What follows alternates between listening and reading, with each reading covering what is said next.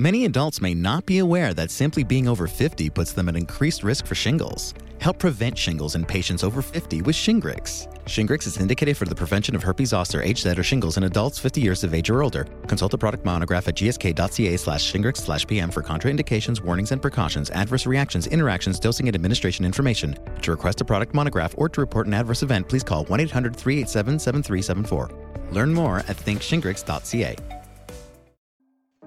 This episode is brought to you by Dr. Bill. Dr. Bill makes billing on the go easy and pain free. Add a patient in as little as three seconds and submit a claim with just a few taps. Start your 45 day free trial today. Visit drbill.app slash CMAJ. That's D-R-B-I-L-L dot A-P-P slash CMAJ to get started. Welcome to another episode of the CMAJ podcast. I'm Blair Bigham. I'm Mojola Omole.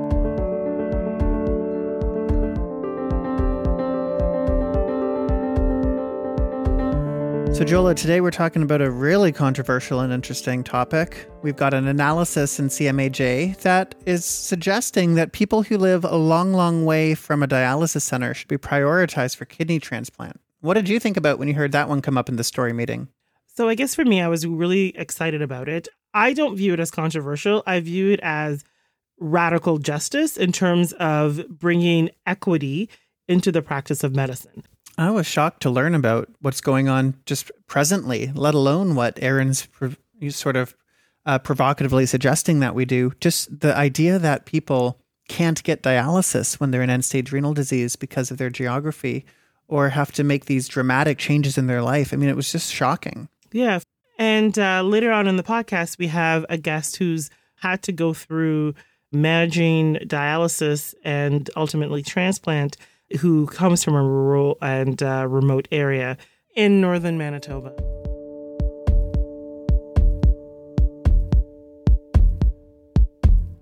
So, we're getting into this conversation today because of an analysis published in CMAJ recently titled Patients with kidney failure who cannot access dialysis in rural and remote areas in Canada should be prioritized for kidney transplantation by Dr. Aaron Trachtenberg and his colleague, Dr. Aviva Goldberg.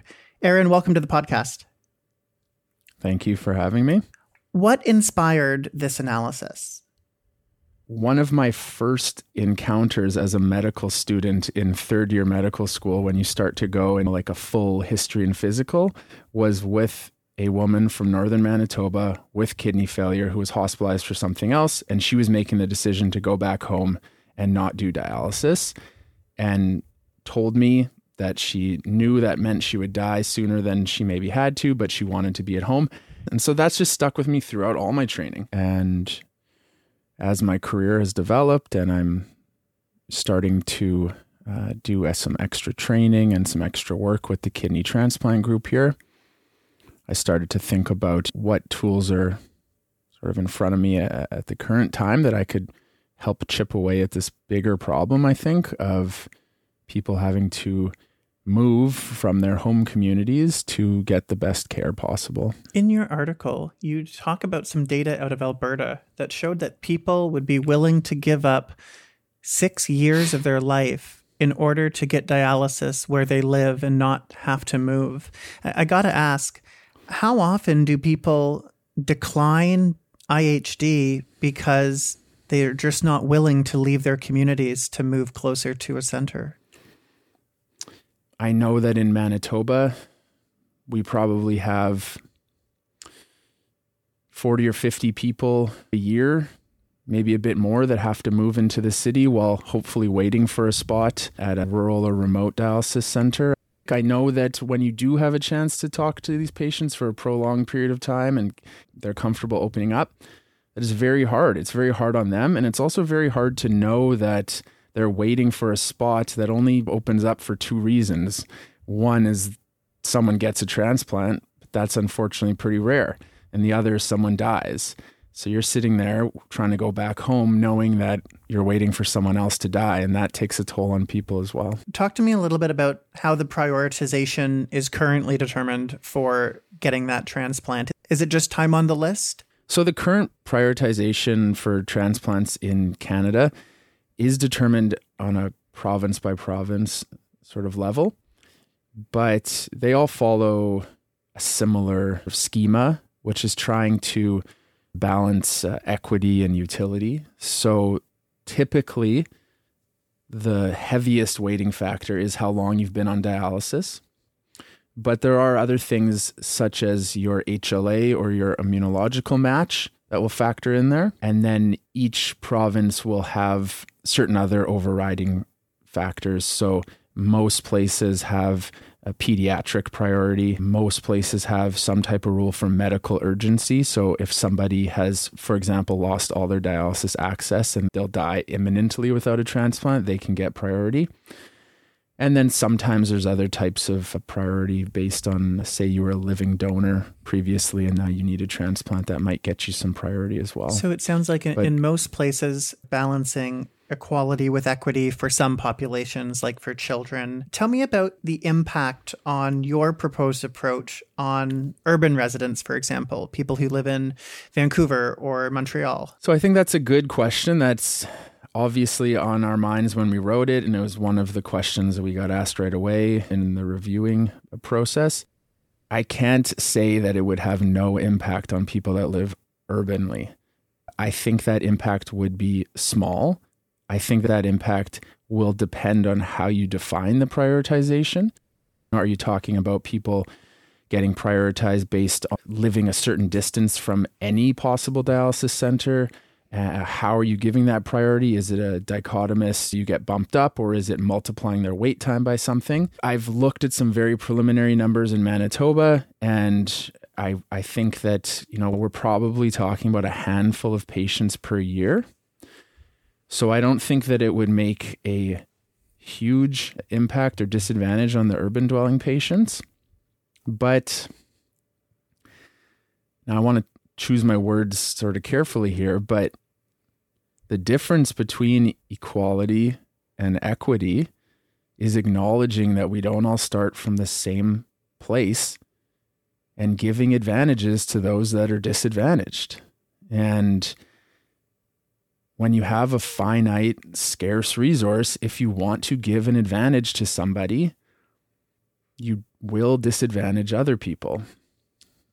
But what I'm saying is that the urban dwelling patients already have a lot of advantage because they can much more easily access dialysis while waiting and they're not forced out of their homes and they're not experiencing that same threat to their overall health that comes with having to leave their home community. And so I wish that we had an unlimited number of transplants that we could offer to everybody. But when we don't, you have to figure out how to use them in the fairest, sort of most equitable way uh, that maximizes their use. And, and I think that in the commentary, I laid out the ethical foundation to defend this.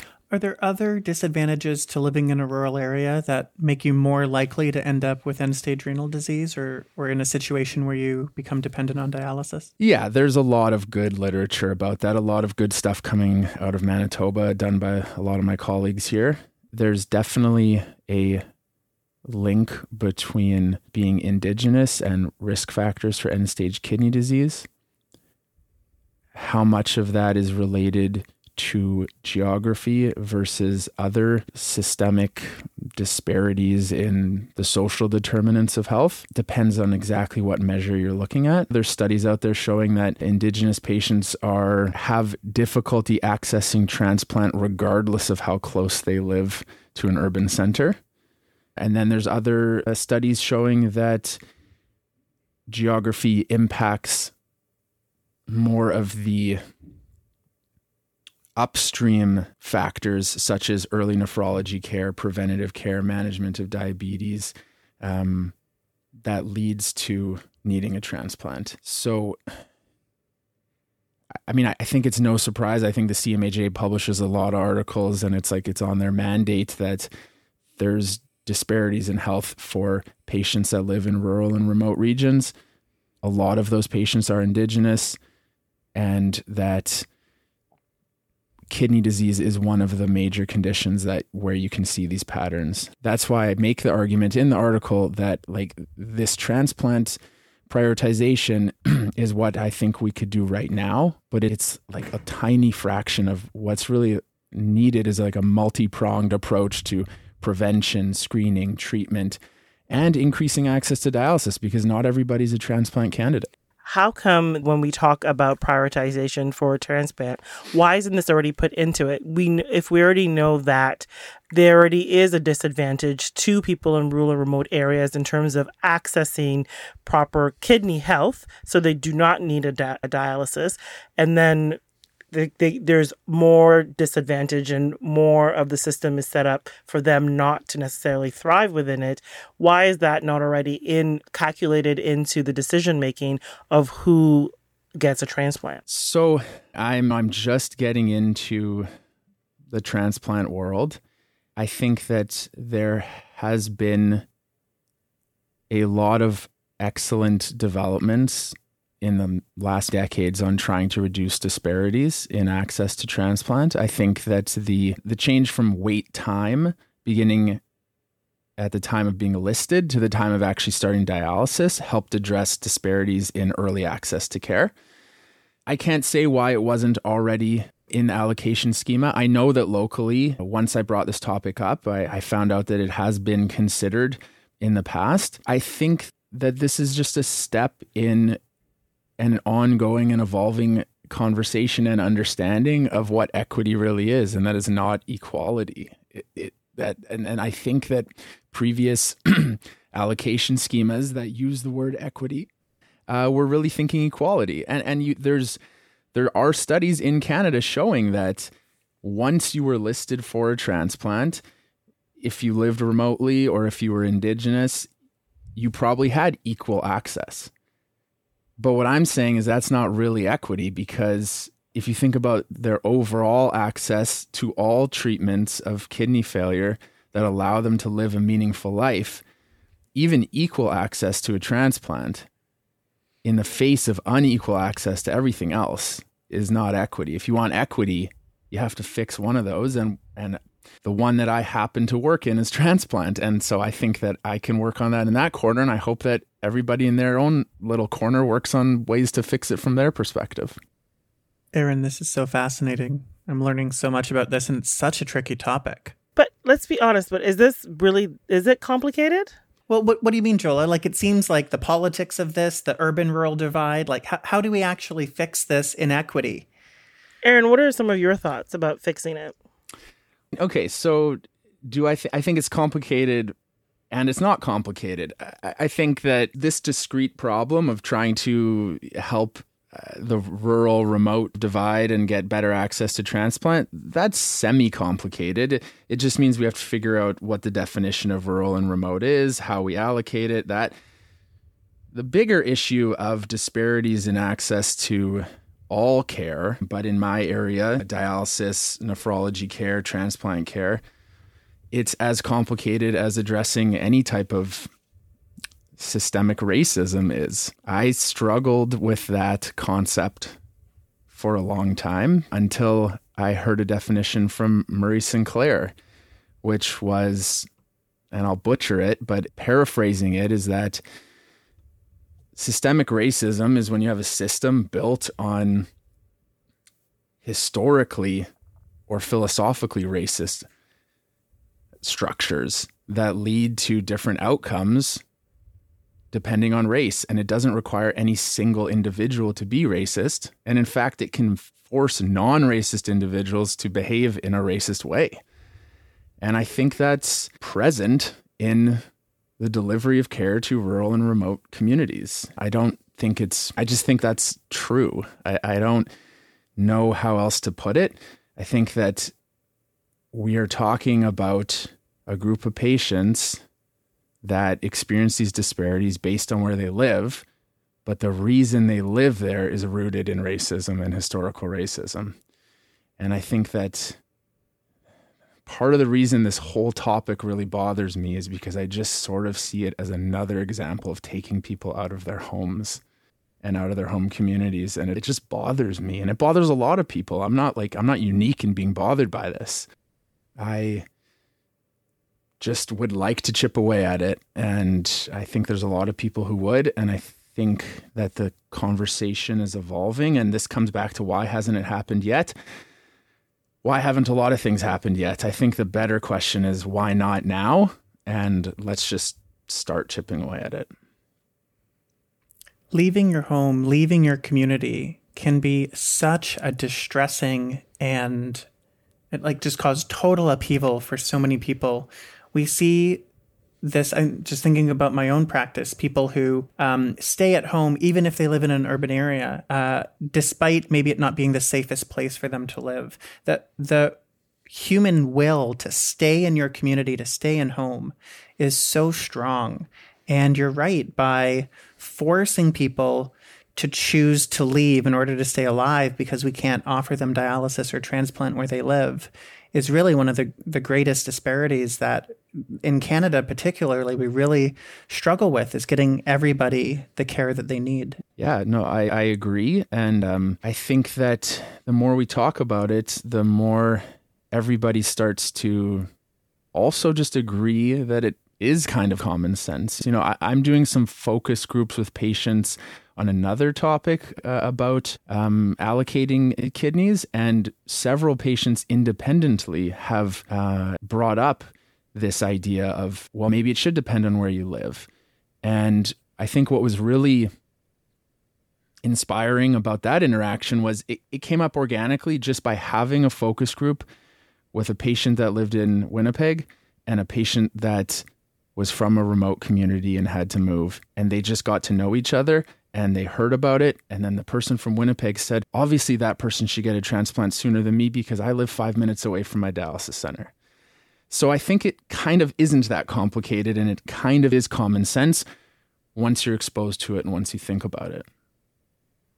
That's awesome, Aaron. I actually had a tear in my eye. That was so moving. Thank you. Thank you. Aaron, this is truly inspiring and humbling. Thank you so much for joining us Thank today. You. Dr. Aaron Trachtenberg is with the Department of Internal Medicine at the University of Manitoba.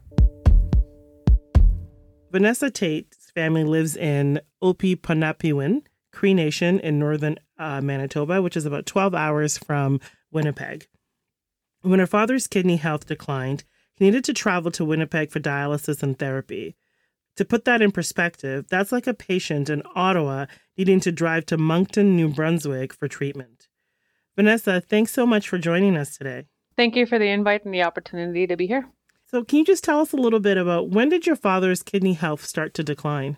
So on October 2017, um, my dad actually had his first biopsy um, of his kidney, and at that point, his kidney function was already at uh, 15%. So you can also see even um, screening for kidney disease is a little later on for First Nations uh, patients because we don't have the uh, proper facilities in our own First Nations communities. So he actually came out to Winnipeg for kidney school at, at the end of November. So upon his his return home, he started getting really sick. So then on November 29th, 2017, he actually went to the Thompson General Hospital, the emergency. And upon that time, he was getting very sick. He went into an induced coma. And then so on December 3rd, 2017, a couple, like a, probably about uh, five days later, he was life flighted to Winnipeg. Um, so emergency dialysis was administered at that time and um, he had to i'd say within 24 to 48 hours. I can't like quite remember the, the, the timeline but there was about 19 liters of fluid that was removed from his body. And once he started um, once he was able to leave the hospital where did he stay to continue the dialysis? So, knowing that he was having to go into hemodialysis after he would be discharged from the hospital, we knew that he had to stay in Winnipeg. There was no way to go back home or to even go to Thompson, Manitoba, which is the nearest location of to my community to get dialysis treatment. So at that time, we were just looking for an apartment, and we kind of said, okay, well, where is he potentially going to have dialysis? And um, so we wanted to find an apartment near there. So we actually had to find an apartment quickly. I remember that, you know, I was able to find one. And when my family came to be with us, uh, we had no furniture. It was just an empty apartment. So we basically had the apartment and he had to stay in Winnipeg, Manitoba. So he was in Winnipeg hospital for 13 days. And uh, the hemodialysis journey started then. And how long did he stay in uh, Winnipeg for the di- like for the dialysis? Initially. So a year after that, we started to discuss having an appointment about peritoneal dialysis so that he could return home.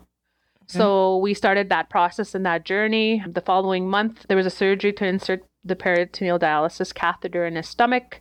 And then my mom was trained uh, to administer the dialysis. So in May 2018 is when my dad was able to return home with the peritoneal dialysis. However, he did have difficulties with peritoneal dialysis in my community. How, what was it like to just to step back a little bit? What was it like for him initially to a one be rushed from you know his home to uh, Winnipeg and then to be in Winnipeg for a few months? Like, what was that? What impact did that have on him?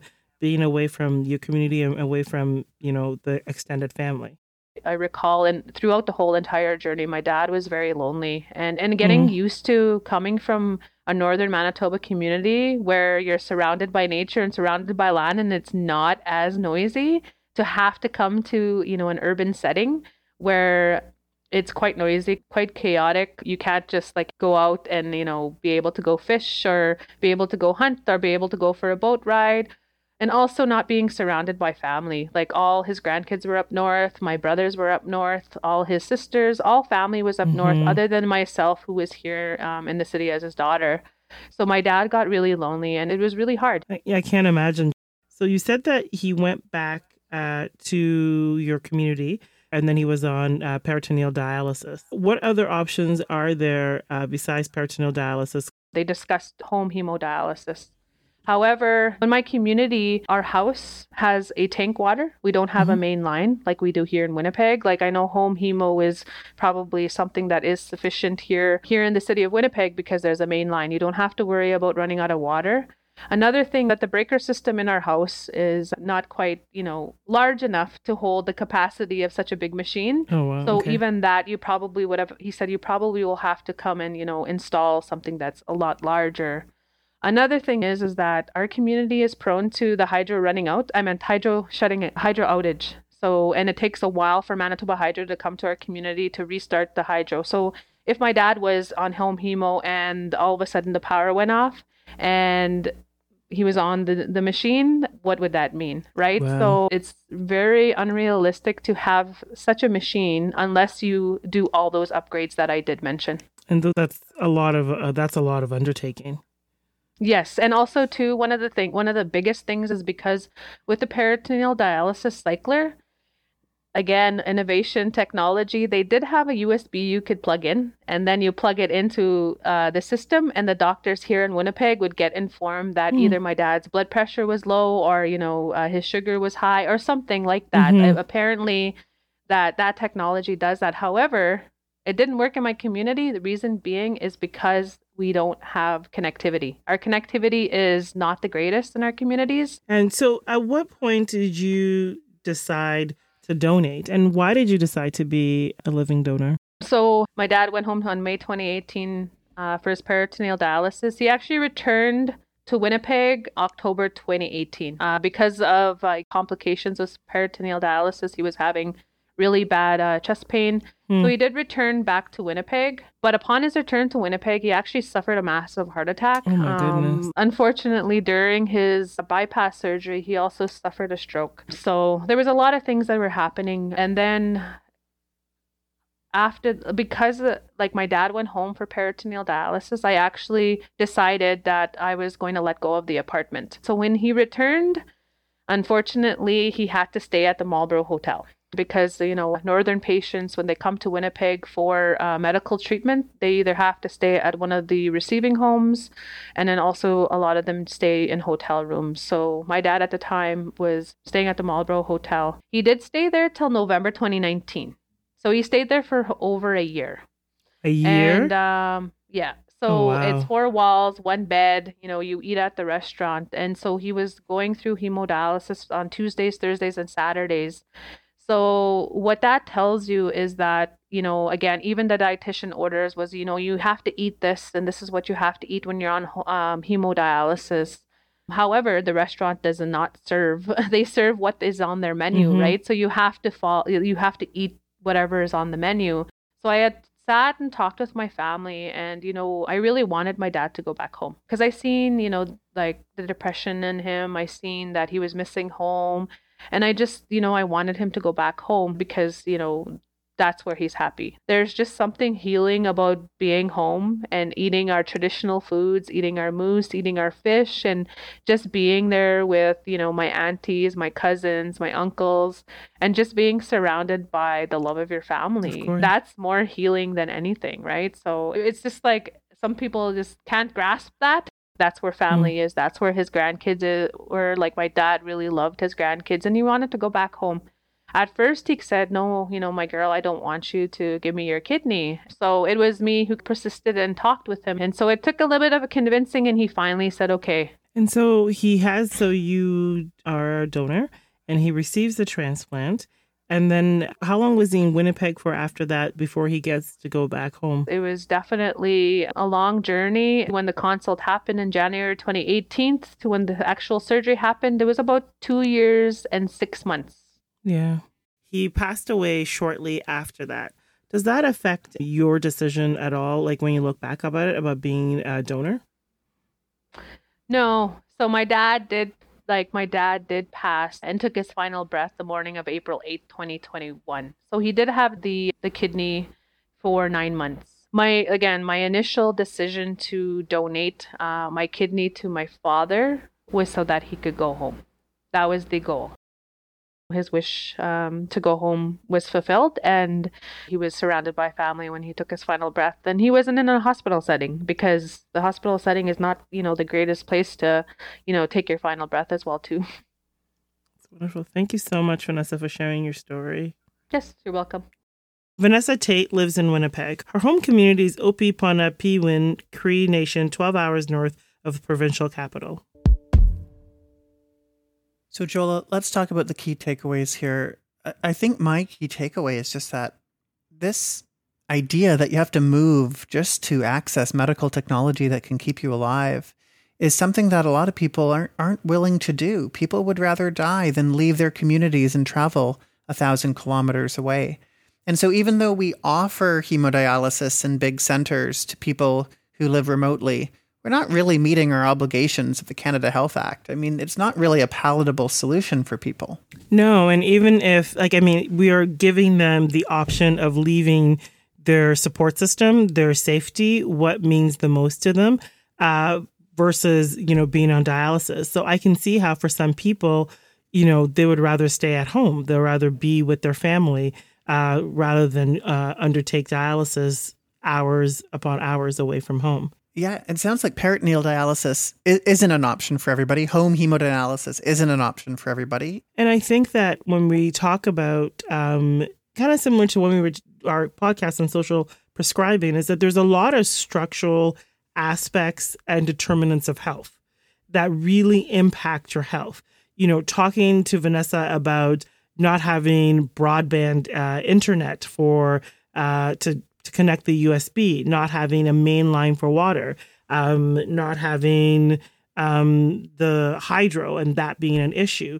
Those are all things that are just structural that we in the city and also us in medicine, we don't really think about in terms of how that actually impacts our patient's health, but is so crucial and is such an important part of the determinants of health. And so that was really eye opening to me of things that I are are blind spots for me.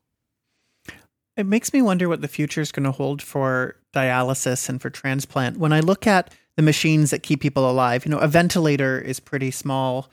A, you know, transport ventilators on the helicopter I used to work on were, very small. You could easily carry them. Even an ECMO machine itself is not that big. It's about the size of a shoebox. And then you have the dialysis machine, which is like this enormous, it looks like a, you know, it's the size of a grizzly bear on his hinds that you have to wheel into the room. It takes a dedicated nurse. It takes specialized water. It, it really is ripe for sort of amazing technological revolution to make it smaller and easier and more accessible. I wonder if that'll ever come. Uh, I mean, I think that they're doing wonderful things in terms of technology.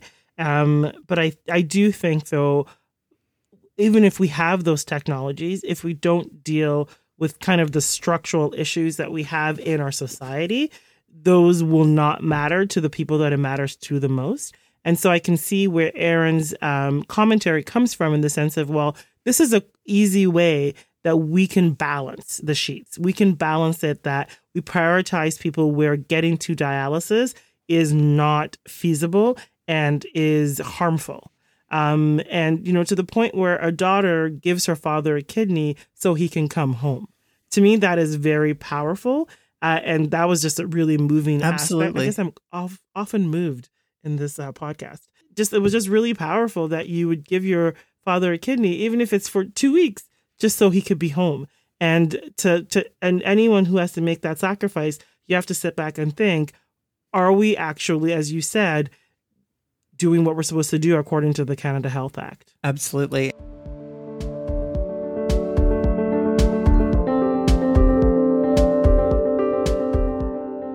That's it for this week's episode on the CMAJ podcast.